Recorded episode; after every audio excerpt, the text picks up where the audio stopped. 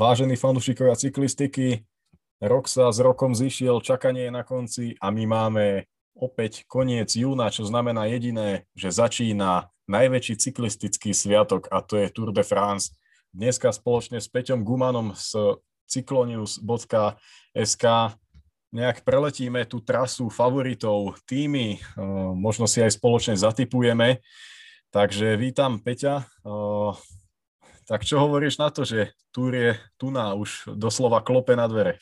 Tak celú sezónu sme pozerali nejaké preteky pre tento moment, aby sa vlastne všetko zišlo, pretože uh, stretávajú sa vlastne traja najväčší favoriti, možno prvýkrát spolu uh, počas celej sezóny a uh, k tomu sa ešte dostaneme, ale tak určite to prinesie uh, tuhé boje aj iné dramatické zážitky, o ktorých vlastne ani teraz nevieme, že sa stanú vôbec. A o tej určite nebude núdza, hlavne keď sa pozrieme na tú nabitú štartovku. Dokonca sa hovorí, že tento 108 ročník túr by mohol byť jeden z najlepších v histórii. Hej? Keď sa pozrieme, ako sú nabité tie týmy. A nielen čo sa týka celkového poradia, ale sú tu top šprintery, top klasikári, najlepší pomocníci, akí môžu byť a konec koncov aj tie etapy prajú takému útočnému štýlu pretekania. Čo hovoríš ty na tú štartovku, keď ju tak zoberieme ako jeden celok? Je to naozaj úplná topka, dajme tomu za posledných 10 rokov Tour de France?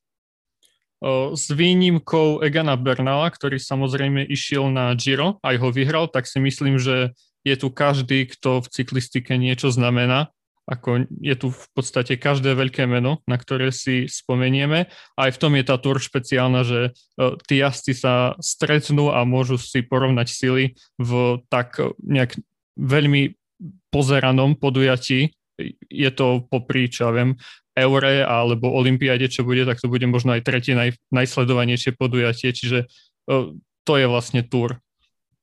Určite áno. Tour de France navyše každý rok spomínané dve konkurenčné podujatia sú raz za 4 roky, čiže Tour je Tour a opäť dá sa povedať aj miliarda ľudí po celom svete ju bude sledovať 21 e, dní v kuse, dajme tomu. Čiže máme pre sebou parádny maratón, ktorý vyvrcholí, ako býva zvykom na Champs-Élysées. No a nebude to tento rok vlastne ani bez nejakej tej našej účasti môžeme sa tešiť na výkony Petra Sagana a Petra Vakoča. Peter Sagan v týme Bora, Petr Vakoč bude k ruke Matiejovi van der Púlovi a určite si myslím, že Petr dostane slobodnú ruku v nejakých takých zvolnených etapách. Ako vidíš šance našich borcov ty na tejto túre? Tak Peter Sagan to je asi už ohraná, nie že ohraná klasika, ale vieme čo čakať jednoznačne. Aj Peter Vakoč si myslím, že je v týme, kde sa dobre jazdí, kde jazdci dostávajú voľnosť do únikov aj napriek tomu, že majú povedzme troch jasných lídrov v Alpecin Phoenix, čiže Vanderpool, Philipsen aj Merlier, ale myslím si, že Peter Vakoč, ak bude mať samozrejme správnu formu, tak by si mohol naskočiť do nejakých únikov a je tu pár etap, ktoré by mohli vyhovovať. Jazdcom jeho typu. Súhlasím, ja sa na Petra Vakoča veľmi teším, bude to jeho tretia Grand Tour v živote, druhá Tour. Tu prvú išiel pár rokov dozadu ešte v Quickstepe, no a Peter Sagan ide s jednoznačným cieľom po Gire, bude cieliť na rekordný 8. zelený dres, ktorým by sa úplne už osamostatnil na čele toho rebríčka v tejto bodovacej súťaži. No, ale mohli by sme začať podľa mňa trasou, pretože ako nás už poznám, tak budeme pri každom tom týme alebo nejakom mene narážať na to, že aká etapa je kedy a komu bude vyhovovať. Čiže ja by som asi začal predstavením trasy 108. ročníka Tour de France. No a taký posmešok je, že zase zachraňuje Tour de France e, Bretonsko, pretože tam sa štartuje. No, čo hovoríš ty na prvú a druhú etapu, ktoré podľa mňa spôsobia taký masaker, čo sa týka nervozity v pelotóne, že to dúfam, že to nebude nejak fatálne, ale vieme, keď sú takéto tie etapy, v ktorých má veľmi veľké množstvo ľudí šancu vyhrať, nielen žltý dres, ale aj etapu, no ale zároveň aj veľa stratiť môžu tí borci na celkové poradie. Tak e, čo ty hovoríš na tie dve otváracie etapy, ktoré najviac favorizujú Matie van der Poola či Juliana Filipa. Tak začína sa etapou v Preste a končí sa v Landernu na takom krátkom trojkilometrovom stúpaní o 6%. No a zaujímavé o tej prvej etape je, že nielen, že vyhovuje úplne klasikárom a očakáva sa jasný taký silový súboj, ale uh, neexistuje, neuplatňuje sa pravidlo uh, troch kilometrov. Uh, skrátke ide, že ak vchádzate do tých troch, do posledných troch kilometrov v prvej skupine, tak sa vám počíta čas tej skupiny, čiže v tých posledných troch kilometroch si môžu nejaký jazdci na celkové poradie vydýchnuť. Tuto však neplatí, budú musieť skončiť úplne v prvej skupine, aby nestratili čas na jazdcov, ktorí budú vpredu. A navyše ešte sa rozdáva 50 bodov v cieli e, do šprinterskej klasifikácie, čiže aj e, jazdci, ktorí budú chcieť to zelené tričko, tak budú musieť byť vpredu. No a to sľubuje jednoznačný masaker a nič iné, pretože ten viazd na to stúpanie je pomerne technický nachádzajú sa tam, uh, sa tam dve zákruty a to môže spôsobiť jednoznačný chaos. A keď som ešte pozeral predpoveď počasia, tak v Bretonsku má cez víkend pršať, čiže neviem vôbec si predstaviť, aké šialenstvo to môže byť, hlavne ak si vezmeme, že skoro každá jedna etapa na túr v tom prvom týždni je úplne nervózna, padá sa, uh, jazdci sa zra- zrania, odchádzajú, tak to bude úplný masaker. No ja sa na to teším aj neteším, pretože vždy tieto prvé etapy, ja sa modlím za tých všetkých e, jazdcov na celkovej porade, aby to prežili, pretože túr, jasné, rozhoduje sa aj e, na miestach, kde treba byť, e, ako sa hovorí, kde treba mať oči na stopkách, ale za mňa, ja sa rád kúkam na horské etapy, v ktorých proste je to veľký súboj týchto favoritov a kde sa rozhoduje na absolútny výkon. No a tá prvá etapa, ako si už e, správne povedal, e, trojkilometrová hranica tej ochrany nie je, čiže ak dostane, vymyslím si, Carapaz defekt kilometr a pol pred cieľom, tak môžeme povedať, že dohral, hej, jednoducho. A toto bude naozaj veľmi dôležité, pretože tým pádom borci, ktorí nebudú mať hneď v prvej etape nejaké rozjazdené nohy do vysokej intenzity, tak tu nám môžu stratiť. A preto očakávam, že kľudne od o, tejto prvej etapy sa môže e, jazdiť e, v zmysle ako na VLT, hej, tam bývajú väčšinou tie prvé tri etapy také, kde sa to troška potrhá, kde sa rozdelia dresy. No a ja si myslím, že tam sa vletí neskutočnou rýchlosťou do toho cieľového krátkeho výbušného stúpania môj favorit na žltý dres a na víťazstvo etape je Matie van der Poel. Nie som originálny, ale za mňa je toto úplne top typ jazdca na takýto dojazd. Máš ty niekoho iného? Eh, pri Matie van der je jedna zásadná výhrada a to, že on je známy tým, že v cestných pretekoch si nedrží až takú dobrú pozíciu. Príklad uvediem veľmi podobný kopec Poggio eh, na Milano Sanremo, tak tento rok bol tiež jedným z favoritov, e, vie roztrhať skupinu svojim útokom, ale bol až niekedy niekde na 30. pozícii, keď sa vchádzalo na Pojo, pričom Fanart aj Alaphilippe, jeho najväčší konkurenti tam, aj e, vlastne tu na Tour de France, čo sa týka toho profilu, tak boli nejakých top 5 pozícií, tam Alaphilippa držal tým Quickstep, čo si myslím, že sa stane aj teraz, tam je proste e, S. Green, Ballerini, ktorí Alaphilippa udržia a nebude tak musieť naháňať tie pozície, ako má tie Van der Poel. Čiže to je jedna veľká výhrada a samozrejme, keď to bude 1v1, že Matie van der Poel bude v dobrej pozícii, bude proti neviem, Ala Filipovi, ešte ďalšími favoritmi sú Wout van Aert, ak tým Jambovizma nepôjde na Rogliča, taktiež je tu Sonny Colbrelli, Peter Sagan prípadne, pred pár rokmi by bol ešte väčší favorit, ale aj teraz samozrejme môže prekvapiť. A to sú asi takí hlavní favoriti na zisk e, žltého dresu už v tej prvej etape. Čiže rozhodnúť bude pozícia, e, rozhodujúca bude samozrejme pozícia. No a ako sme už troška načrtli, druhá etapa bude veľmi podobná o, profilovo takmer rovnaká a myslím si, že ešte ťažšia. Kilometrovo to je takmer 184 kilometrov. Finišovať sa bude na Mur de Bretagne, veľmi známe tiež výbušné pančerské stúpanie, ktoré sa pôjde dva razy a to nejakých približne 30, 20 km pred cieľom, no a potom sa následne bude e, finišovať na Mur de Bretagne. No čo, toto stúpanie máme dosť okúkané za posledné roky. Naozaj tam vždy boli veľmi zaujímavé súboje. Pamätáme tam veľmi zaujímavé víťazstva a rovnaký menoslov favoritov z prvej etapy by sme mohli rovno aj tuto zopakovať. Prípadne tam môžeme pridať aj nejakých ľudí z tých vrchárov, pretože aj tí sa tam ukazovali po minulé roky. Áno, tak e, naposledy sa takmer identická etapa išla v roku 2018 a takým razantným útokom v poslednom kilometri vyhral Dan Martin, čo je taký prototyp uh, pančera, uh, čiže podobní asi budú aj teraz vyhrávať. Uh, pridávajú sa do okruhu favoritov napríklad Tadej Pogačar, samozrejme, ktorých môže prekvapiť aj v tej prvej etape. Uvidíme, či dostane voľnosť jeho kolega z UAE, Mark Hirschi, ďalej sú tam David Godu, alebo podobní jazdci a samozrejme tí rovnakí ostávajú ako z tej prvej etapy. Napríklad Primož Roglič, on obľubuje takéto pomerne ťažšie stúpania a taktiež z iného sú, nevidím prečo by napríklad Richard Carapaz nemohol bodovať alebo podobne. Ja si to rovnako tiež myslím, pretože v týchto dvoch etapách Carapaz je ako kvázi najväčším nejakým koňom Ineosu a hlavne oni prezentujú, že Geraint Thomas a on si budú deliť tú úlohu hlavného lídra, ale myslím si, že aj od začiatku tohto roka je to prezentované tak, že Tomás bude ten stabilný, na neho sa pôjde ten vláčik a Carapaz bude kvázi špekulovať.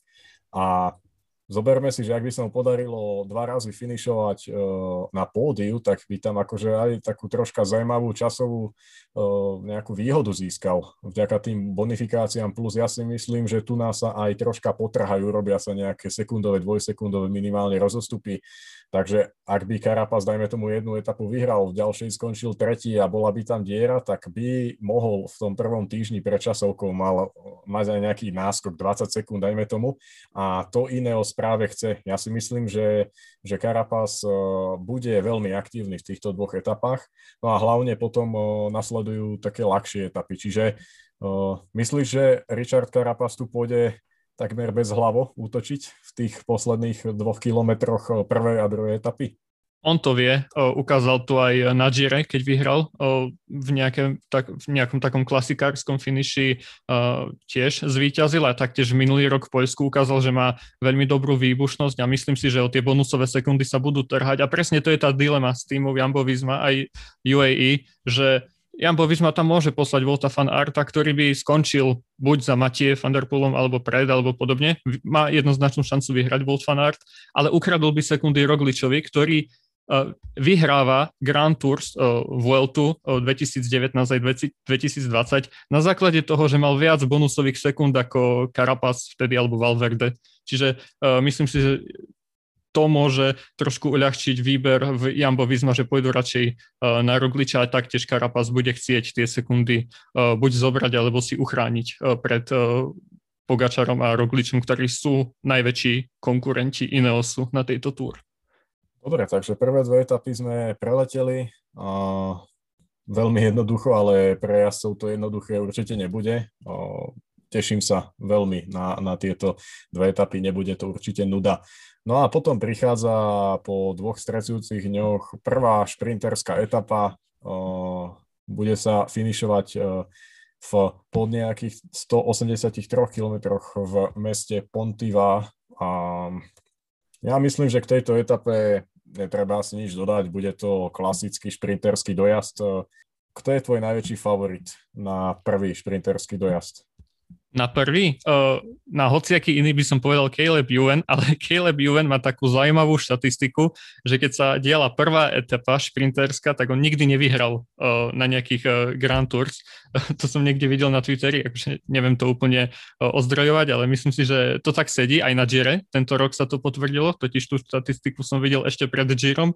No a inak zo šprinterov sú tu Arno Demar, ktorý je lídrom grupami FDŽ a bude chcieť, ja verím, že bude chcieť získať čo najviac etáp, ale aj zelený dres, keďže tento rok je na programe až 8 šprinterských etáp a nie je väčšia uh, nie je lepšia možnosť na to, ako získať zelený e, dres, ak ste šprinter. No a taktiež sú, sú tu mená ako Caseball, uh, taktiež Jasper Philipsen a Tim Merlier z Alpecin Phoenix. Uh, to neviem, ako vymyslia, pretože neviem, či sa oplatí ísť na dvoch šprinterov, čiže najprv si to asi postráži, čo ja viem, tým Merlier a potom uh, v ďalších etapách tam pôjde Jasper Philipsen. To bude zaujímavé pozerať. Taktiež je tu Peter Sagan, ktorý uh, sa tam vždycky nejak zapletí a bude bojovať buď o top 3, o top 5.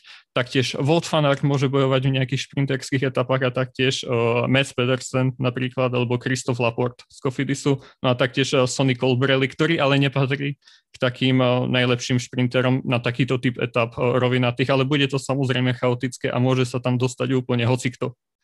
Myslím, že tu na už nemám čo doplniť a môžeme sa presunúť na tú ďalšiu etapu, ktorá je ešte jednoduchšia. Tá vôbec ako prvá v celom itinerári tohto ročníka Tour nemá ani jednu vrchárskú prémiu, len tú šprintersku. Je aj relatívne krátka, 150 km, čiže taký v úvodzovkách oddychovejší deň, by sa dalo povedať, príde v štvrtej etape. Je to šprint vo meste Fužer, takže tu na, myslím si, že by sme sa opakovali a môžeme prejsť na piatú Nie, nie, etapu. ešte jedno meno sme ano? zabudli. Mark Cavendish.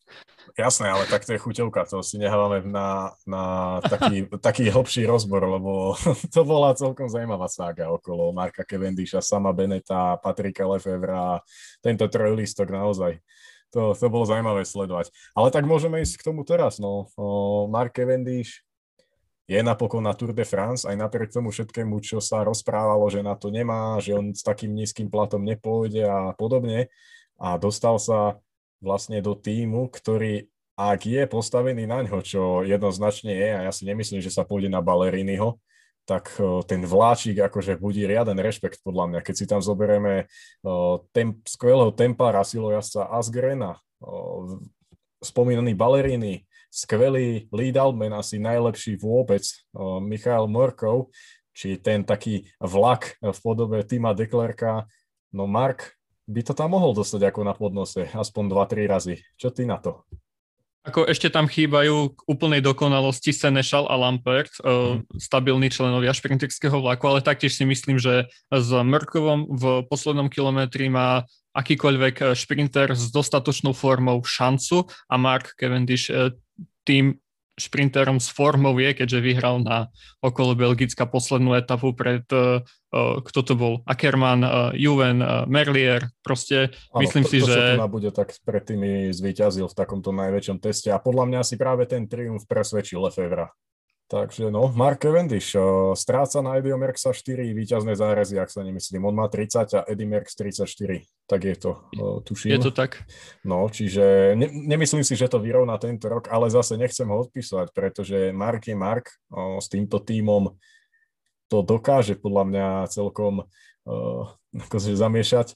A hlavne on je známy tým, že keď vyhrá veľmi skoro na Grand Tour etapu, čo by mohla byť táto štvrtá, ale teda tretia, tak potom e, vlastne on bude mať neskutočné sebavedomie. Pre neho to už bude podarená Grand Tour. On nebude potrebovať vyhrať podľa mňa tri etapy. On keď vyhrá tú jednu etapu, tak si obhají tú pozíciu. Vnímaš to podobne?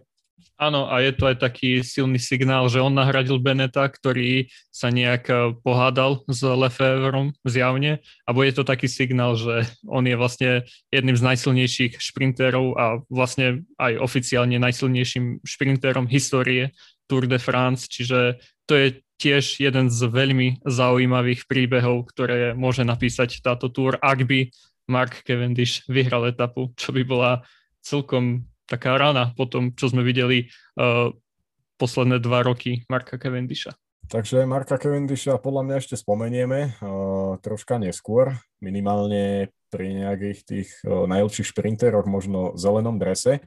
No ale vráťme sa späť k piatej etape, ktorú som už načrtol a to bude taká prvá veľmi vážna etapa pre borcov z celkového poradia. Nie, že by tie prvé dve neboli, ale myslím, že tam sa túr vyhrať nedá, len prehrať. No ale časovka, ktorá má 27,2 km a je taká, to je proste typická rovinatá časovka, tak tam akože Primož Roglič a Tadej Pogačar by mali začať e, nejak dostávať von zo súboja Karapaza, aby sa izolovali len oni versus e, Geraint Thomas, ktorý tu nám môže dokonca sa podľa mňa obliesť aj do žltého dresu. Áno, tak e, k favoritom e, na samotnú etapu, to si dobre spomenul, e, patrí, patria okrem Rogliča aj Pogačara, tak uh, aj uh, Stefan King, ktorí nie sú vlastne jazdci na celkové poradie a taktiež Wout van Aert, ktorý teoreticky, ak bude tímová stratégia Jambo Visma taká, aká bude, tak tiež sa môže oblísť do žltého dresu a potom, potom je tu ešte Stefan Biseger. A to je môj to je tajný favorit. Šet... To je môj tajný ano? favorit, respektíve môj osobný favorit na um, čo by, na, tie, na obe tie časovky mne sa veľmi páčil a on, treba povedať, môže byť vpredu aj v tých prvých dvoch etapách a tiež môže mať šancu na žltý dres, pretože on vôbec nie je slabý v kopcoch. Kto pozeral Tour de Suisse, tak tam v úniku vlastne o, previedol parádnu jazdu, ktorú napokon zakončil životným triumfom. Čiže Štefan Biseger je jeden z tých ďalších mladíkov a myslím, že toto meno si zapamätajte a sledujte ho počas celej túr, pretože nielen v časovkách, ale aj v zdvojených etapách a v únikoch bude veľmi aktívny, no a on naozaj veľmi, veľmi dobrý vrchár na svoje parametre, musím povedať, je lepší vrchár ako King, minimálne o jednu úroveň. A k tomu naozaj to jeho tempo v nejakom úniku, keď nasadí, no tak ho bude veľmi ťažké nejak dobiehať. Čiže časovka je vždy dôležitá. Tento rok máme dve časovky, no a táto prvá môže rozdať celkom zaujímavé karty pred nájazdom do Alp. Je to tak a vlastne udá stratégiu pre etapy vrchárskeho typu v tom prvom týždni. Uvidí sa, či jeden z top 3 favoritov skončí v žltom drese, alebo to bude niekto iný. No, tak e, ja som veľmi zvedavý. Taktiež Ala Filip nemá zlé časovky a pripravoval sa na to zjavne, čiže uh, aj tak sa hovorí v, kuloár, v kuloároch, že špeciálne sa pripravoval na časovky, čiže ja som veľmi zvedavý, uh, čo to rozdá. Ja tiež uh, Juliana mám rád a myslím, že tento prvý týždeň veľmi, podob, je veľmi podobný tomu prvému týždňu, v ktorom tak nastavil uh, úspech svoj celkový o, pár rokov dozadu, kedy skoro vyhral tur, normálne tomu ľudia už začali veriť, že on to dá. A tento rok je veľmi tomu podobný, len s tým rozdielom, že všetci vedia, že Julien je schopný to pomaly dojsť až do toho Paríža v žltom drese a toto bude pre ňo podľa mňa o to ťažšie tento rok. Áno, tak tam mu dali o, náskok niekoľko, možno minút alebo desiatok sekúnd, ktorý mu teraz nedajú a budú si ho strážiť. Čiže to bude pre neho ťažšie, ale zase je to o niečo vyspelejší pretekár, majster sveta a tak ďalej a tak ďalej.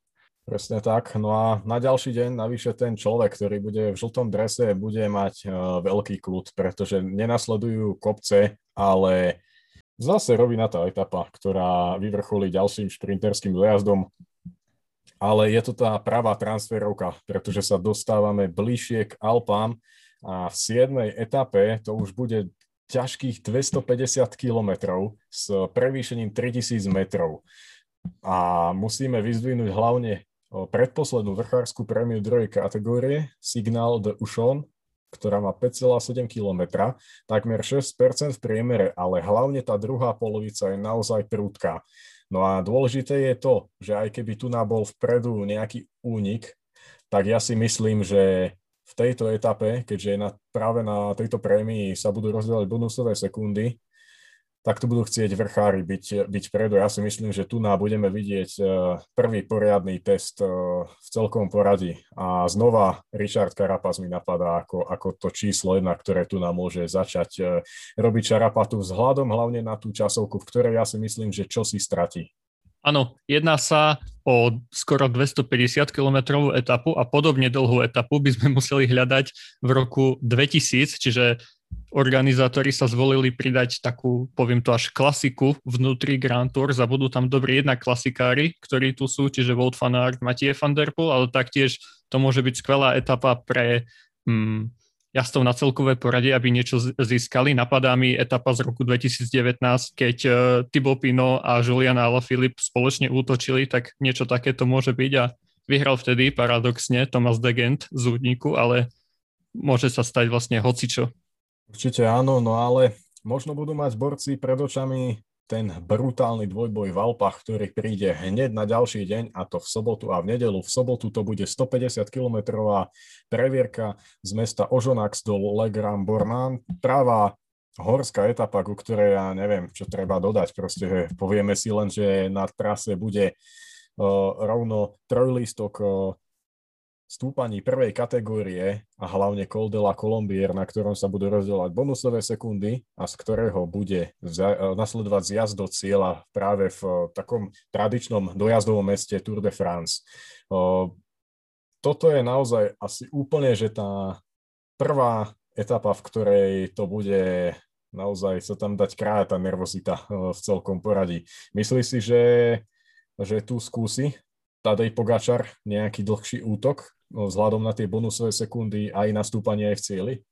Minulý rok to tak skúsil, lebo stratil asi deň predtým uh, sekundy na vetre a taktiež ho tým Jambo Visma ako keby pustil a Roglič bol možno až príliš pasívny ale tento rok to bude možno iné. Možno sa nájde niekto iný, kto to skúsi takto zautočiť. E, taktiež sme videli, že takýto typ etap vyhrávajú väčšinou úniky.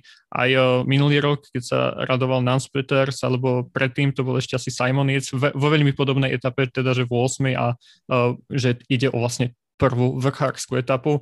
Myslím si, že niekto skúsi útok, ale nejaké najväčšie rozdiely ja tu osobne ešte nečakám. A tu vôbec e, s tým, že ešte do cieľa môže prísť e, v pohode nejaká veľká skupina, ktorá si to rozdá v šprinte, keďže ten záver je tak trošku do roviny.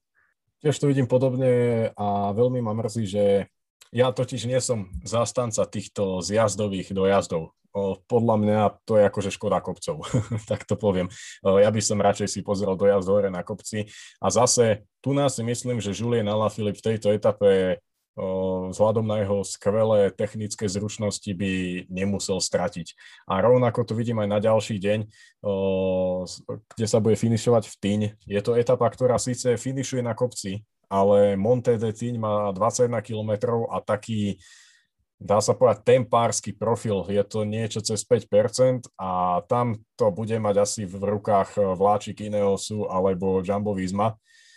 No, čo je dôležité povedať k vlastne o 9. etape, budeme mať prvý kopec hor z kategórií, a to Col Pre, ktorý začína v dedinke Beaufort, ide sa cez Areš a vlastne Col Pre je to krásne stúpanie, mal som tu možnosť ho ísť zatiaľ len e, pešo a na aute, no ale pre mňa osobne toto bude špeciálna etapa, pretože práve e, na mieste ju budem sledovať a, a neviem sa dočkať. Pre mňa je toto jedna e, z top troch etap tohto ročníka Tour.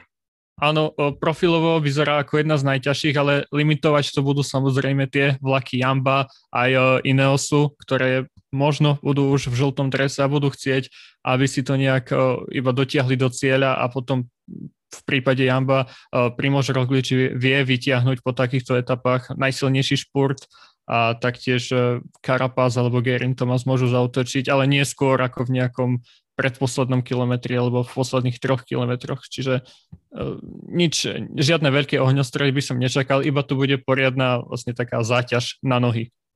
A, a veľmi, lebo tam uh, nechcem trestnúť teraz hlavy úplnú blbosť, ale tam by to malo byť cez 4000 výškových metrov však. Môže byť jedna z najväčších uh, prídavok vlastne v celom ročníku. Áno, áno. Dobre, no a to sme sa dostali vlastne na koniec deviatich etáp, čo znamená prvý voľný deň, čiže po vzore nejak Gira takmer, to bude veľmi dlhý prvý týždeň a voľno absolvujú o, vlastne celý, celý ten konvoj absolvuje voľno práve v Tyň a myslím, že tu je parádna výhoda hlavne pre Jumbo Visma. Neviem, o, či, či všetci o tom ľudia vedia, ale Jumbo Visma totiž svoj hlavný nejaký prípravný stan rozložil práve tu na v tomto horskom stredisku a taký Primož Roglič tam je koľko už? Asi aj 2,5 mesiaca, nie? S nejakými menšími prestávkami. Áno, áno. Čiže Jumbo Visma to má vychytané a oni tam budú viac menej dva dní v domácom prostredí. A na ďalší deň, o, desiatá etapa v útorok, no to bude transferovka. Však treba prejsť nejak do tých Pireneí, ale však tie prídu až troška neskôr. Toto bude čistý rovinatý šprinterský dojazd, ktorý si nenehajú z Albertville do Valence ujsť najrychlejší muži no, o zelený dres bude treba bojovať. A očakávam tu na naozaj jednoznačný šprint, tu neviem, čo by sa muselo stať. No ale 11. etapa podľa mnohých expertov a aj Prudhoma je to kráľovská etapa a to kvôli tomu, že sa pôjde dva razy Mont Ventoux, vôbec prvý raz v histórii Tour de France. Najprv sa pôjde z tej dlhšej a miernejšej strany. Potom sa zozjazduje do Bedoan, odkiaľ naozaj sa ide ten pravý Mont Ventoux cez Chalet Reynard, 15,7 km, takmer 9% v priemere, hors kategórií, na vrchole bonusové sekundy a opäť bonusové sekundy aj v cieli. Čo očakávaš od tejto etapy? Berme to tak, že sa nebudeme pozerať, či bude fúkať poriadne na Mont Ventoux, ale myslíš, že že bude môcť napríklad ťažká na Juliana Ala Filipa, alebo práve tu by ešte mohol skúsiť niečo vymyslieť v, v tom zjazde? Mm, to bude záležať od príliš veľa vecí. Tento rok vlastne Ala Filip vyzerá dobre aj nie na takých dlhých stúpaniach, dokonca na samotnom Monventu, len ku e, reštaurácii Chalet Reynard na Tour de la Provence vyzeral úplne dobre. Bernal sa ho nevedel striasť na Monventu, ale čo ja viem, Ala Filip na teréne na Pratiditivo odpadol zo skupiny prakticky hneď, čiže záleží od toho, akého Juliana dostaneme. A táto etapa mi paradoxne veľmi uh, pripomína uh, víťazstvo Richarda Karapaza z Gira, keď uh, vlastne Poga, uh, Roglič aj s Nibalim sa nejak neutralizovali a uh, Karapaz mohol uh, zautočiť. A vieme, je to vo vysokej nadmorskej výške, je to ťažké stúpanie a Karapaz je pre mňa preto najväčším favoritom do tejto etapy, keďže on vie dobre zautočiť, má vynikajúci zjazd a bude chcieť e, získať nejaké sekundy po časovke naspäť, čiže pre mňa je on favorit číslo jedna. Zajímavý tip. Ja si myslím, že táto etapa bude poriadnym ohňostrojom a ja si myslím, že únik bude veľmi dlho siahať na etapový triumf a keď mám povedať jedno meno, tak tak ten žralok z tej mesiny, ten Vincent Nibali by mohol niečo ukázať. Veď ide na etapy, tak čo by nie. Takže ja by som rád videl Vincenza Nibaliho v jeho top forme, ako, ako to tam zo zjazdu nejak dáva. Hlavne on môže byť ten, ktorý už bude mať nakúpené v celkovom poradí, ale zároveň to je akože jednoznačné. On v tej skupine tých najlepších mužov môže pokojne uvisieť oba tie výšlapy na Monventu a kto je lepší z jazdár, ak nie Vincenzo Nibali, nie. Čiže naozaj na ňo, na ňo pozor takmer v každej horskej etape. To sme videli, keď on dostane voľnú ruku a už nebojuje celkové poradie, tak on je veľmi zaujímavý borec a možno jeden z tých favoritov aj na bodkovaný dres. Kto vie. Takže toľko 11. etapa po 11. veľmi ťažkej etape prichádza dojazd v Ním v historickom meste a je to typická transferovka, ale, ale ide sa územím, kde sú povestné silné vetry, pretože je veľmi blízko do, vlastne k moru na na Azurovom pobreží a zároveň tam nie sú žiadne kopce ani od severu, čiže tu nás sa stretáva prúdenie a tu nám vlastne vznikajú všetky tie zaujímavé etapy na, na bočnom vetre a práve toto bude najväčší výkričník pre celý peloton. Čiže neočakávam veľmi voľný, voľný deň na nejakú prechádzku rúžovou záhradou, ak bude hlásený vietor. Áno, ale zase nemyslím, že nejaký veľký favorit by tu mal stratiť čas. Uh, myslím si, že v UAE sa po, poučili z minulého roka, preto zo zostavy dali napríklad uh, Mikla Bierga, ktorý je silný na rovine. Uh, taktiež Jambo Visma s Rogličom to majú postrážené v podobe Majka Toinisena a Volta Fanarta, taktiež Ineos Grenadiers môže iniciovať vôbec nejaké uh, delenia s uh, Kviatkovským fanbarlem, čiže to sa nebojím, že niekto z top favoritov stratí, ale vždy ide o atraktívne etapy, keď bojuje o víťazstvo v šprinte nejaká skupina 30 ľudí alebo niečo také. Určite áno a hlavne tieto etapy asi budú chcieť využiť všetci, nielen borci na celkovej porade k tomu, aby si troška odfúkli, pretože po tejto 12. bude hneď 13. 220 km a z ním do Carcassonne opäť rovinatá, ďalší šprint Čiže tu si myslím, že to bude celý deň naozaj na tých tímoch eh, šprinterských a oddychne si troška aj ten tím eh, toho celkového lídra, ktorý bude hájiť žltý dres, pretože sa budeme blížiť k Pireneám. 14. etapa už bude troška zvlnená, troška viac. Eh, za mňa jedna z najzajímavejších etáp, pretože tu sa bude bojovať pravdepodobne na dvoch frontoch, a to o víťazstvo dňa z úniku a rovnako aj o celkové poradie, pretože keď sa pozrieme na profil, máme tam stúpanie poradí tretej, druhej, druhej, tretej a druhej kategórie. No a potom poslednom stúpaní je to do cieľa len nejakých 17 kilometrov a opäť je to hore-dole a to sa veľmi ťažko kontroluje. A zase Julien Alaphilippe, Richard Carapaz, to sú, to sú tie mená asi, ktoré ešte, ešte párkrát spomenieme pri podobných profiloch No, tu by som povedal uh, Mark Hirschi, ale v roku 2020 teraz neviem, čo uh, Švajčiar uh, má jednak v pláne a jednak na čo naozaj má. A také etapy sú vlastne typické. No ak, ak bude, dajme tomu Tadej Pogáčar z hry o celkovej porade, tak jednoznačne tu bude hrísť. Ale ak bude v žltom drese alebo naozaj veľmi blízko obhajobe, tak ja si myslím, že aj u Emirates to tak povedali, tu nájde celý tým robiť na a tu na, akože, na nič iné sa nejde.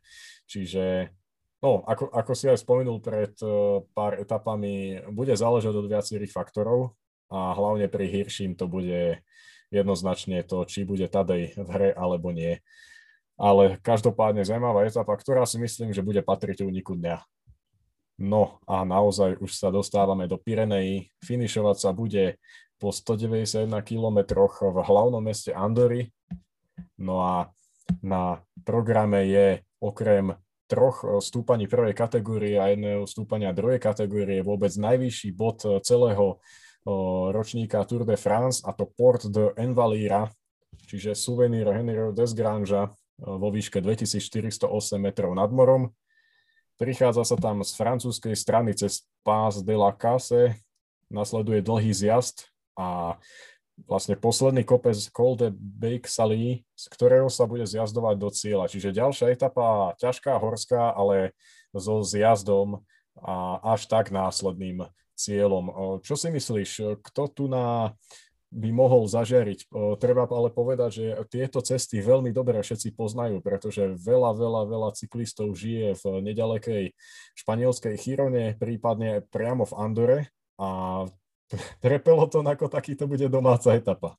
Áno, je to vo vysokej nadmorskej výške, čiže môžeme spomenúť aj Kolumbičanov, čiže Esteban Chávez, Miguel Angel López, Richard Carapaz samozrejme, ale myslím si, že tie stúpania predtým bude ovládať Ineos, respektíve Jambo Visma a tiež to nejde o nejakú etapu, z ktorej by sme podľa mňa všetci jasali. Myslím si, že to bude taká troška defenzíva a hlavne na, na druhý deň je druhý a teda posledný voľný deň, ktorý prebehne v Andore a 16.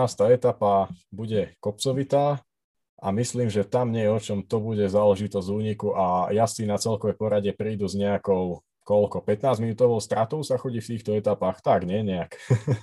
Môže byť, môže byť. Ako, kopce sú tam ťažké, ale myslím si, že toto bude naozaj taká tá odsabotovaná etapa, pretože kopce sú silné, ale sú veľmi ďaleko od cieľa a prečo si nedá ďalší kvázi taký voľnejší deň. Ale to sa nebude dať povedať o 17. etape z Muret do St. Larry Soulon Col du Portet.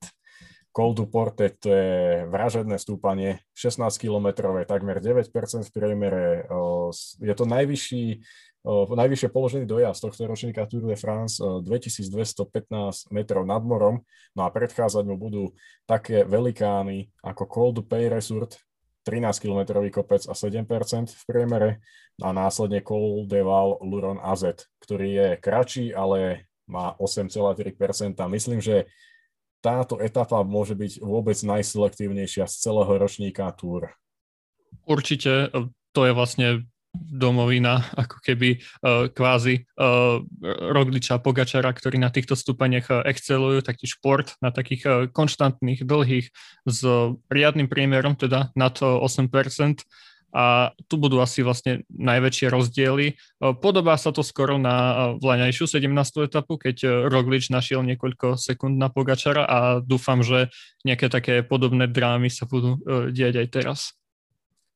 Ja si tiež myslím a Pireneje sa vlastne do, do borcov zahryznú už v spomínanej Andore a nepustia to zo zubov ani v 18. etape, keď sa pôjde z tradičného Po do Luz Ardiden, Neviem, no, keď sa hovorí kráľovská etapa, tak za mňa to bude asi táto, keďže je tam ten Col du Tourmalet a Luzardiden, dva kopce hor z kategórií, no a hlavne Col du Tourmalet, to je, to je legendárne stúpanie, čo viac k tomu. A myslím si, že táto etapa v kombinácii s tou predošlou, tu nás sa môže už naozaj rozhodovať o tom, kto vyhrá a kto nevyhrá. Ak, ak teda sa nerozhodne úplne o víťazovi, tak sa rozhodne o tom, že ktorí dvaja, traja ľudia sa pobijú v tých posledných etapách, respektíve v 20. etape v časovke o žltý dres.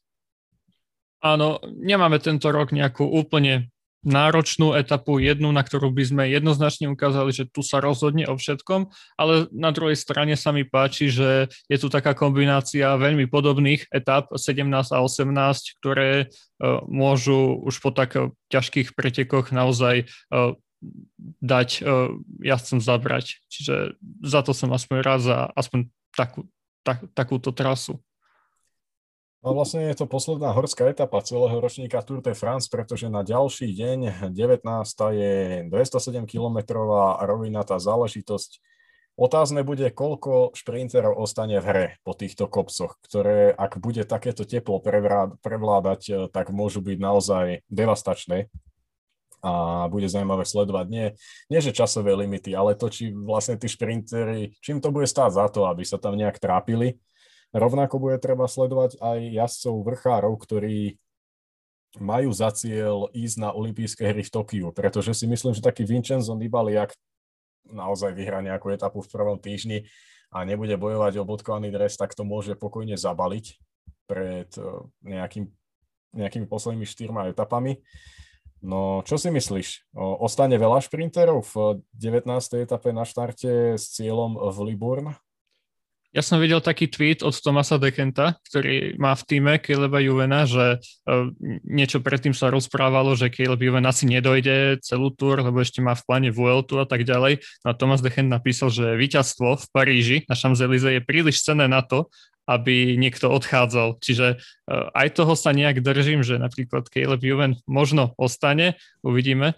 A no, ostanú, samozrejme všetko bude ešte záležať od toho, ako uh, je to v súťaži o zelený dres, ale nemyslím si, že ostane napríklad Tim Merlier alebo niekto taký, kto už uh, v Gire vlastne uh, tiež on odišiel pomerne skoro. Čiže... A ak ostanú, tak je otázne, ako na tom budú ich nohy po tých predošlých dňoch, pretože tie kopce budú musieť prejsť a naozaj bude to pre nich niekoľko tisíc výškových metrov bez prestávky, keď si to zoberieme, že sú tam samé kopcovité etapy a potom ísť šprintovať. No, tu na, tu na to môže byť kľudne pre niekoho, aj keď nie je na štarte, ale Alexander Kristof zvykol vyhrávať takéto etapy. Kto jemu podobný by mohol ovládnuť takýto dojazd? Napríklad Wout van Aert by mohol dostať voľnú ruku na tie posledné dni? O, Mads Pedersen, klasikár, silný odolný jazdec, ktorý aj minulý rok vyrástol v tom treťom týždni, hlavne na Champs-Élysées predviedol výborný šprint, tak niekto taký a táto 19. etapa pokojne môže patriť nejakému úniku, lebo ak sa nenájde žiaden tým, ktorý by chcel naháňať nejaký únik s menšou istotou o eh, ďalšie víťazstvo, čiže to môže skončiť hociako. No a to sa dostávame do úplného finále Tour de France a časovky, ktorá má takmer 31 km, presne 30,8 km, je úplne rovná a no, toto bude veľký hlavolam. Zoberme si, že by viedol napríklad Richard Carapaz o, s nejakým minútovým rozdielom pred Rogličom, Pogáčarom alebo svojim tímovým kolegom Tomasom, tak to by bola riadna show. Čo ty na to?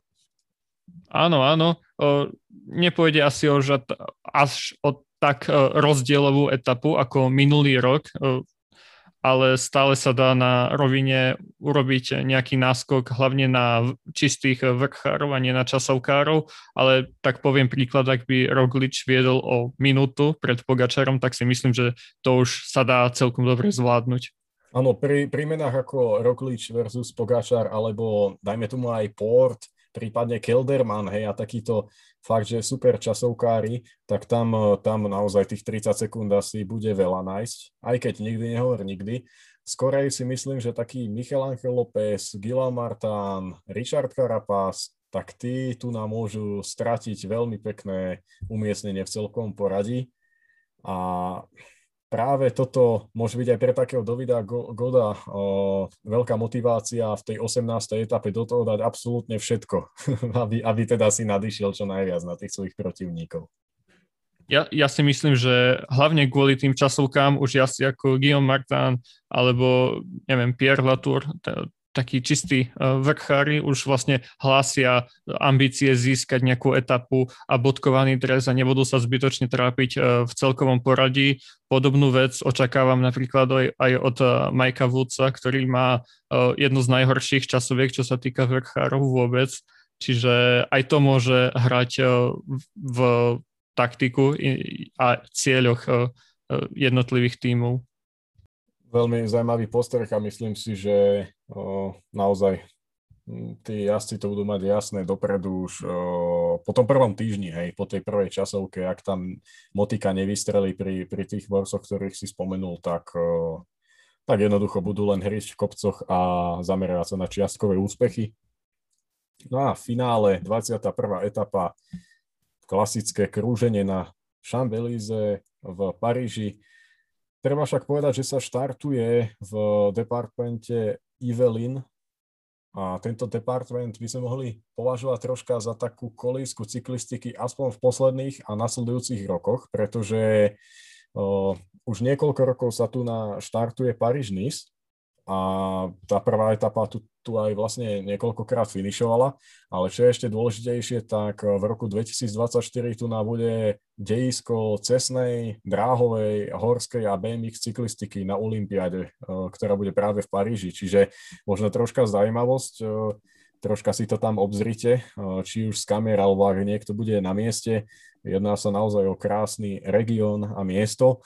No a 108 km slavnej jazdy vyvrcholí tým najcenejším šprinterským súbojom na Elizejských poliach. No a je to také, považuje sa to za majstrovstva sveta šprinterov. Ja si myslím, že pri skladbe tohto ročných etáp sa kľudne o zelenom drese môže rozhodnúť v Paríži. Určite. Tie šprinterské prémie sú hodené celkom dobré, napríklad pre Colbrelliho a hlavne Sagana, sú skôr v etapách po jednom ľahšom kopci, e, čiže ak bude Peter Sagan mimoriadne aktívny, tak môže napríklad e, si zaistiť e, ten dres už z prémií ale taktiež až 8 šprinterských etáp, ako som spomínal, otváral dvere pre Demára, uh, Juvena, ktorý ale na šprinterské prémie príliš nechodí, keďže sa šetrí na ten explozívny záver, ale naozaj uh, ja už by som tak premostil akože celkovo k, k zelenej súťaži a uh, nemám nejakého veľkého favorita, ale ja jediné, čo dúfam, že to nedopadne ako bodko, ako súťaž na Gire, že vlastne mm. bola neutralizovaná už od, čo ja viem, od 11. etapy a dúfam, že to bude otvorené až do konca a práve tentokrát e, majú vlastne e, šancu jazdci aj ako e, Colbrelli, ktorý jazdí veľmi dobre na kopcoch, e, vie konkurovať Saganovi a taktiež Demar, ktorý vie konkurovať a získavať body na Sagana v rovinatých etapách. No a Peter Sagan kombinuje vlastnosti týchto dvoch, podľa mňa ďalších dvoch favoritov, Colbrelliho aj Demara, že vie byť stabilne top 5, top 5 na šprinterských etapách a potom vie získavať aj v nejakých kopcovitých. Čiže jediné, čo chcem od tejto súťaže je, aby priniesla nejaké vzrušenie. No. Tak vlastne aj kvôli tomu vznikla x rokov dozadu, aby zniesla zrušenie do tých dojazdov, no ale niekedy sa to práve stane naopak, že, že to je až moc také nudné, pretože všetci už sa tak nejak naozaj vzdajú tej súťaže. No a čo sa týka tých favoritov, tak uh, môj najväčší vyzývateľ Petra Sagana je Matie van der Poel. Vzhľadom na to, že sa začína v dvoch etapách, kde práve on by mohol skončiť na najvyššom stupienku a Peter by sa nemusel dostať ani medzi top 3 či top 5. To sa akože pokojne môže stať, keď sa aj pozrieme na formu Matieho. No a potom zober si, že Van Der Poel bude mať žltý dres a vyhrá dve etapy v troch dňoch. No ja si neviem predstaviť, že on len tak vypustí tú tretiu a štvrtú šprinterskú etapu. Minimálne bude chcieť byť niekde vpredu. Čiže o, za mňa Van Der Poel môže byť pokojne aj na, možno aj najväčším favoritom na zelený dres. Neviem prečo, ale mám taký pocit z toho, že jasné, bude sa to odvíjať od toho, ako zajde prvé dve etapy, ale pre mňa je to najväčší favorit na zelený dres, tak to poviem na rovinu.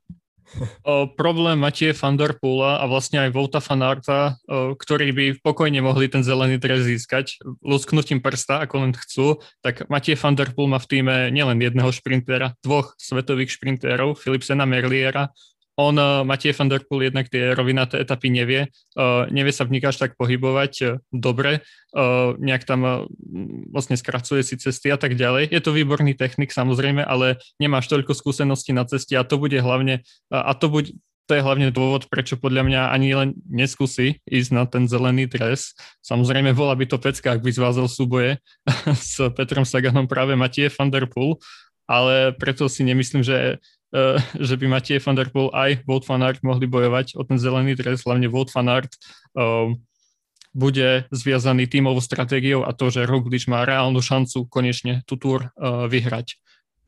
Jasné, Wout van Aert môže zvíťaziť v dvoch etapách, dajme tomu možno troch, ale tiež si myslím, že zelený dres, akože tam sa naň nejak vykašle ale ak náhodou by Roglič bol vonka z hry, tak eh, v tom momente je to pre Jumbo asi najväčšia šanca, ako získať nejaký dres. To myslím, že sa o tom hádať nebudeme, pretože Wout van Aert je skvelý vrchár a on prakticky môže zbierať body v každej etape z tých 21 etap, nie? Aj v časovkách, aj v horských ano. jazdoch. Ten môže hoci kedy zabudovať. Čiže tam bude naozaj záležať veľa od toho, aké budú jeho úlohy v týme. A Matie van der Poel, nechcem teraz otáčať nejak môj tip, stále hovorím, že kedy si mám sadiť, tak sadím na neho, aby to aj zároveň nebolo nudné, že, že budeme vraveť mená, ktoré sa mm, omýlajú do, dokola, a to je Sagan, Demar, či dajme tomu Caleb Juven ale Matie van der Poel ide vôbec prvý raz tak dlhé cyklistické preteky, ako je Grand Tour a hlavne on uh, má ten veľký cieľ a to je Tokio, kde chce získať medailu uh, na horákoch, čiže no, pokojne aj on môže to možno zabaliť, ak sa nebude cítiť dobre uh, po nejakom druhom týždni. Čo si myslíš? Ja, ja si myslím, že nikto nebude Matie van der Poola viniť, ak to po hozaj prvom týždni zdá. E, je tam, ja si myslím, aj mám taký pocit z vyjadrení, že je tam e, kvôli tomu, aby e, nejak bol tam s týmom, že je to vlastne prvá Tour de France Alpecinu Phoenix a také podob, podobné veci, že on je vlastne najväčšia hviezda toho týmu a tak ďalej. Čiže myslím si, že Matej van der Poel vyhrá určite nejakú etapu v prvom týždni a potom odíde sa chystať na Pitcocka do Tokia. No, to bude, to bude zase zábava. Dvaja démoni no, úplne z cesty prídu do hôr, teda na nejaké tie terény a budú sa tam byť o, o zlato. A potom znova sa vrátia a ja neviem, na jednéku budú bojovať o, o celkový triumf. Tak to je také akože už klasické, nie? Z posledných mesiacov. to sú úplne akože fakt, ja ich volám démoni cyklistiky. To na to inak sa nedá asi nájsť spomenovanie. Ja si myslím, že zelený dres sme ako tak opísali. Poďme možno v rýchlosti k tomu bodkovanému, aj keď ten sa ťažko typuje, pretože už sme v minulosti videli, že vedia ho vyhrať jazdci, aj ktorí nie sú top vrchári, ale naskočia si v tých jednoduchších etapách do dobrého úniku, pozbierajú tam body a zopakujú to možno ešte dva razy.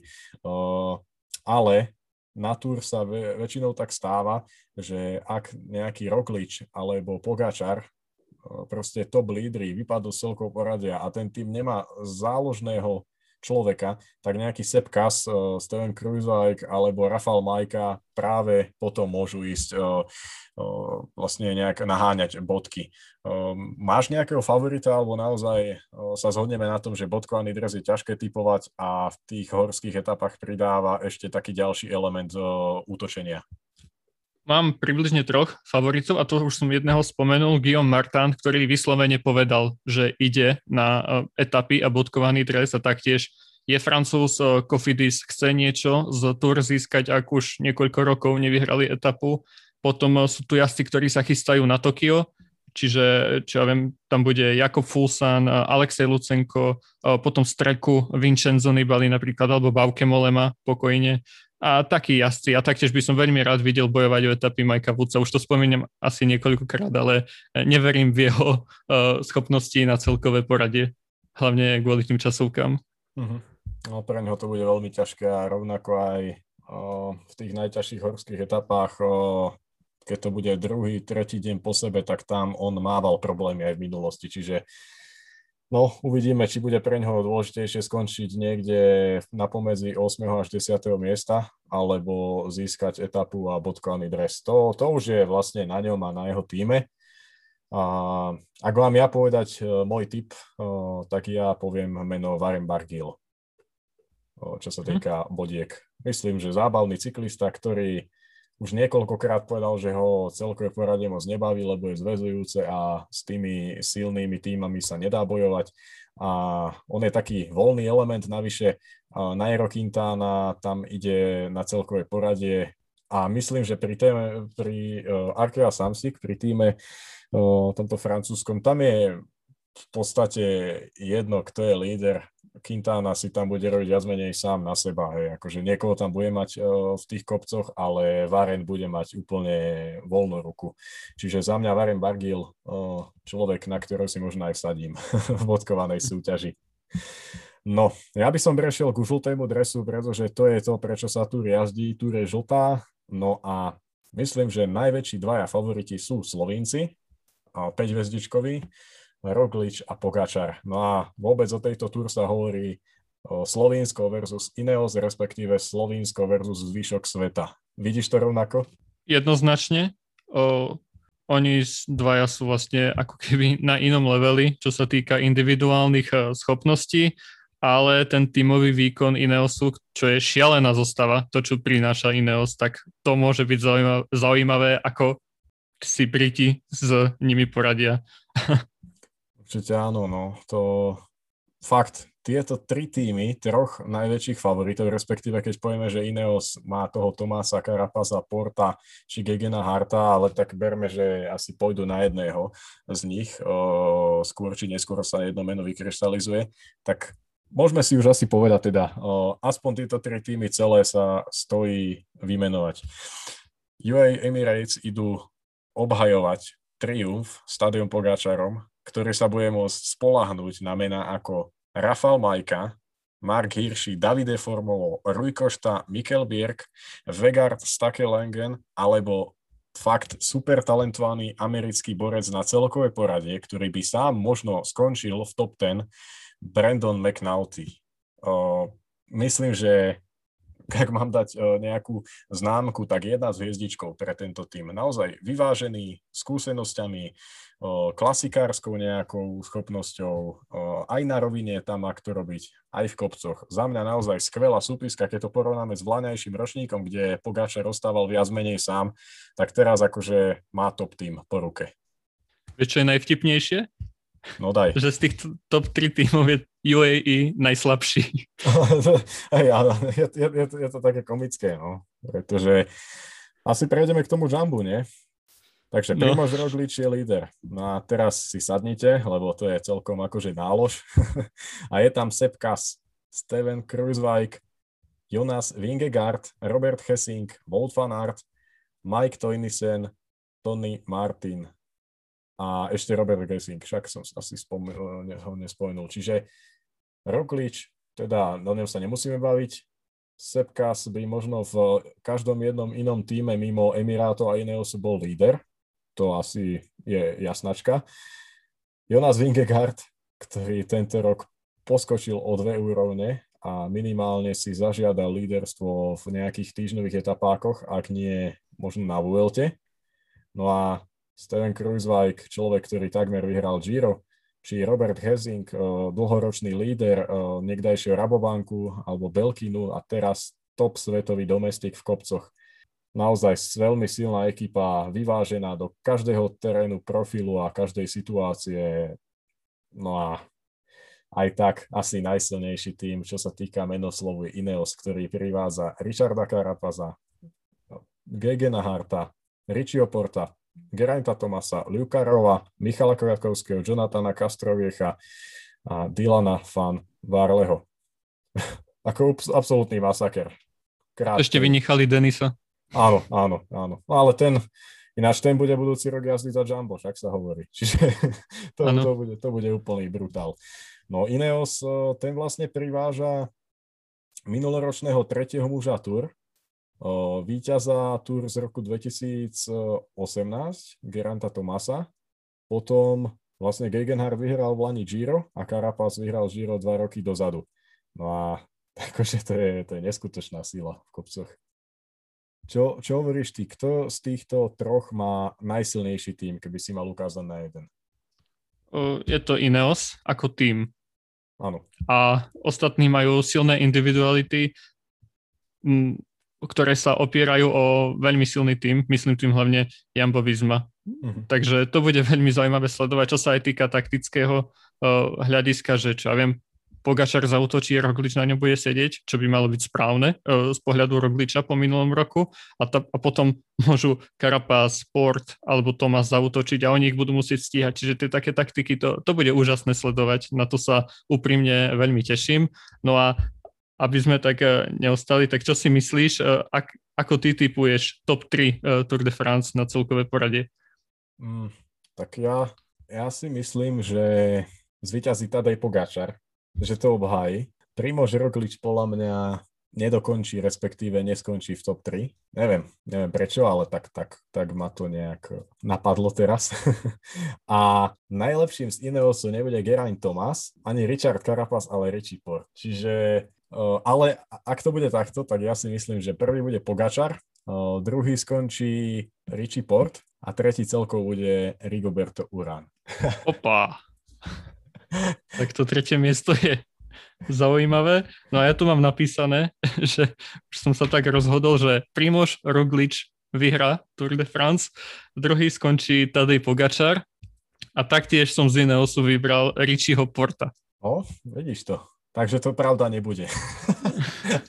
no, takže teraz sme ich eh, všetkých eh, zničili sme im tur. Áno, áno, určite. A hlavne sami sebe sme zničili a akú takú dôveryhodnosť, lebo keď si toto niekto potom pustí, tak nás bude mať za bláznov. no, poďme ešte možno v rýchlosti vymenovať mimo týchto troch nejakých uh, top favoritov, keď sa bavíme o tom Tomasovi, Pogačovi, Rogličovi, tak uh, ďalej je to samozrejme uh, Richie Port, Richard Carapaz či Egenhardt, ale zabúdať netreba na Riga Urana, ktorého som spomenul, rozhodnenie na Žilina La Filipa a aj na duo z Movistaru Enric Mas a Michel Angel López by sa mali nejak e, podeliť o to líderstvo s tým, že sa uvidí v priebehu tur, kto napokon bude tým jedným mužom, na ktorého sa pôjde. Mm, ešte mi v rýchlosti napadá na celkové poradie Vilko Kelderman. Myslím si, že to môže byť čierny kôň v boji o to 5 a rovnako sa veľmi teším na Jacka Heiga z Bahrajnu. A som zvedavý, s čím on prichádza na tur. Je to vlastne prvý raz, kedy dostáva naozaj snú dôveru v celkovom poradí a je to sympatický borec, ktorý nemá zlé časovky a pokojne môže byť niekde od 5. do 7. miesta. No a Ty si spomenul Estebana Cháveza. Čo si myslíš? Pôjde na celkové poradie Chávez, alebo to Bikes Exchange skúsi s Lukasom Hamiltonom? Pretože je tam aj Simon Yates, ale ten sa ide pripravať podľa na Tokio a ide na etapy. Myslím si, že aj to hovorili v nejakom vyjadrení týmu Bike Exchange, že Lucas Hamilton si ide skúsiť celkové poradie. Jedná sa o talentovaného takého mladšieho jazdca, ktorý minulý rok zajazdil dobre Tireno Adriatico, ak si dobre spomínam. Ano. No a taktiež Esteban Chávez, on sa ukázal dobre tento rok v Katalánsku, vyhral etapu, ale taktiež časovka je jeho veľká slabina a bol by som rád, ak by vyhral etapu na Tour de France. To by bolo po jeho problémoch, ktoré mal v roku, neviem, 2018, alebo mal zdravotné problémy, tak myslím si, že... boli vlastne to, dlho, dlhotrvajúce, čiže tam, tam je ťažko povedať rok, no. Áno, to by bola veľká paráda, ak by našiel takú formu ako v Katalánsku a taktiež Simon Yates podobnú úlohu mal v roku 2019 a vyhral koľko? Dve etapy, čiže ano. to tiež môže skončiť podobne a to by bol úspech pre tým Bike eh, Exchange a taktiež majú Michaela Matthewsa, navrátilca eh, do austrálskej stajne, čiže ten taktiež môže buď vyhrať etapu alebo nejak eh, zabojovať o zelený dres, všetko je možné. No a ešte mi napadlo meno Ben O'Connor. Čo si myslíš, skončí do 10? O, tento Austrálčan v službách e, francúzského až do Citroën? Áno, on je taký jazdec, ktorý by mal skončiť uh, v top 10. predvádza dobrú formu, napríklad z kritérium do Dauphine, tam bol útočným jazdcom a myslím si, že má na to byť nejaký top, de, top 10, ale neviac. neviac mm. ako top 5 si nemyslím. OK, no aby sme to možno nenaťahovali, tak uh, poďme si dať ešte, ktorý tým vyhrá najviac etap podľa teba? Hm, opa. Uh, ja, dostal si ma? Ja, ja strelím, že to bude Bahrajn. OK, a ja poviem grupama FDG. Okay. Demar vyhrá nejaké šprinterské etapy, Godov bude 10 minút pozadu po časovkách a pôjde na etapy. A ešte Stefan King na dve časovky. Dobrý typ. Áno. no ja sa spolieham na Mohoriča, ktorý je král únikov, na Dylena Toinsa, ktorý tam má minimálne dve etapy, z hlavy ich viem povedať a sú to tie, v ktorých sme hovorili, že je to hore-dole. Theo Bilbao rovnako, no a Sonny Colbrelli ten môže hrísť aj z úniku, ale aj v nejakom silovejšom hromadnom dojazde. Prípadne v poslednom týždni, kde budú tí rizy šprintery nejak už unavení, No a netreba zabúdať v najväčších kopcoch na Volta Pelsa a Jacka Heiga, ktorí ak nebudú v celkom poradí, tak uh, určite budú patriť medzi etapových favoritov v každej horskej previerke. No a ešte možno taká zaujímavá otázka. Vyhrá Greg Van Avermed etapu? Nie.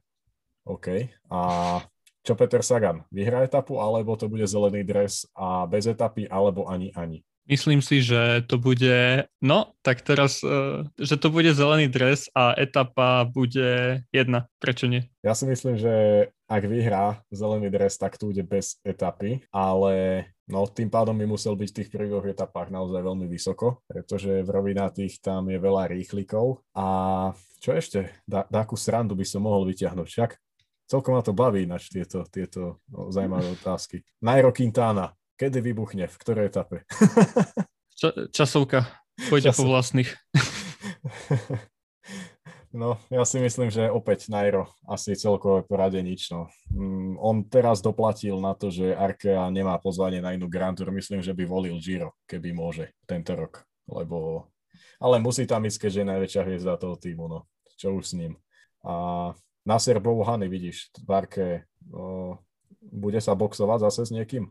Kľudne môže, ale taktiež on ukázal, že má celkom e, dobré e, nohy na nejakých výbušných krátkých stúpaniach, aj keď taký podobný finish asi tento rok nemáme, neviem. Mhm. No to by bolo asi všetko. Ja si myslím, že sme to až vyčerpávajúco dali a určite sa potom spoločne aj zasmejeme spätne na tom, že naše typy nám nevyšli. Takže ak si niekto bude chcieť staviť, tak neviem, či by som vsádzal na základe aspoň mojich typov. Asi, asi radšej nie, nechcem mať na zodpovednosti niekoho osobný bankrot. No, takže, takže toľko, no. My vám prajeme, nech si užijete Tour de France, však je to najväčší cyklistický sviatok, 108. ročník starej dámy začína už v sobotu. My nájdeme nejaký systém, ktorým sa vám budeme hlásiť počas tej túr. Možno to bude aj dva razy za týždeň, na tom sa ešte pracuje, nechávame to tak otvorené a ako to budeme cítiť, tak, tak sa vám prihlásime. Čiže toľko naše preview Tour de France. Peťo, ja ti ďakujem.